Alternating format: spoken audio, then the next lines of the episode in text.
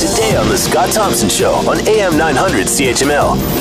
Ontario planning on introducing tough new penalties. Uh, this came out yesterday uh, for those who drive under the influence of drugs ahead of, of course, uh, the legalization next year. Premier Wynne said there'll be zero tolerance for those uh, under the age of 21, novice drivers, and uh, all commercial drivers. Uh, to ta- and of course, raising the fines on, you know, from what it looks like, right across the board. To talk more on all of this, Lorraine Sommerfeld is with us, auto writer with Post Media, Motherlode column in the Spec, and host of the Lemonade Car Show on Rogers TV. Lorraine is with us now. Lorraine, how you doing today?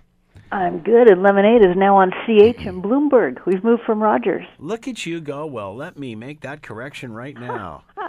Uh, so I saw your. Uh, we tried to get you on uh, to talk about your Motherlode column uh, a while back, the one about the parents and the cleaning the house. Oh, oh, really? Yeah, yeah. We're kind of going through that now. That's a. It's a weird time, isn't it? Yeah, and I tell you, uh, parents, people my age and up, get rid of your crap.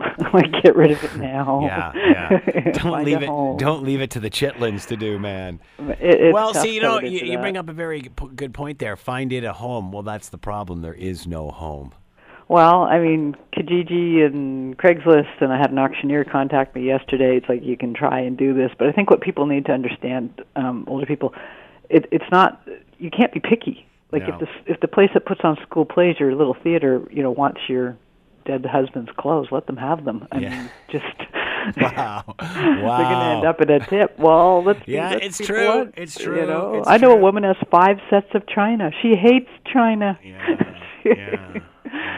So, Yeah, it's something to anyway. It's something to be concerned about, but it's another topic. We'll talk about it Yep, another sorry. time. Yep. All right, no, no, it's your fault, not mine. Uh, it's the talent that's oozing out of your body, and it's coming in all directions. And I just try to grab onto what I can here. Uh, what are you driving right now? Here's another one. Well, this can crack you up. I just spent a week in Italy, and I was driving a Dacia Duster, Wow, oh, a duster. which got a lot of awards as the best budget car. So where in Italy were you?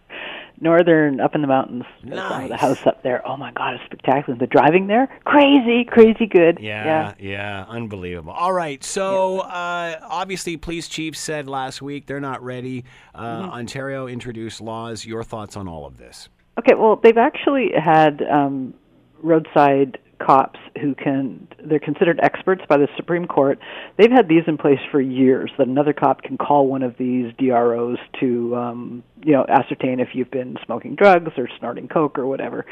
And so th- this is not this is not news to the cops. They've already been looking for this and implementing it, and felt fairly confident in their ability to do that. They can haul you in for a blood test.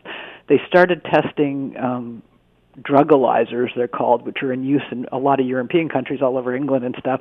They did pilot tests with those within the past year. They're accepting those. They'll be on they'll be here too. So you have to you lick it's a spit test um so actually I- i'm not buying it that the cops aren't ready for this the cops have been ready for this and if you think you're putting anything that- over on them you're you, not You know what? That's a question that I had for the head of the chiefs of police. It's like, well, what have you been doing up until this point? Because and- you know, it's not like you know people are going around and and this is an issue. So and, and th- this isn't new. This no, isn't it's, new it's, at all. It's not. And if I say to a cop, "Is this a shakedown for more money for your budgets?" They'll say, "Of course it's not." If I say to them, um, "Have you not been already catching people out for being under the influence?" They say, "Of course we have." So it's like pick one, because I know they're Yeah. doing their job and they've Yeah. been, you know, laying charges for this. And uh, you know, I, I think they're all programmed politically to say something that will get them more money or power, including. I'm, I'm reading, you know. Uh, a right wing politician is saying, "Oh, this is this this is just terrible news, and you know it's going to cost all this money." And it's like, no, we're already doing it. We're already doing this, and guess what? People are smoking pot anyway, and these spit tests, um, the ones in Europe anyway, they are looking for the top eight street and pharmaceutical drugs. So it's not just about pot and Right. coke. Want to hear more? Download the podcast on iTunes or Google Play and listen to The Scott Thompson Show weekdays from noon to 3 on AM 900 CHML.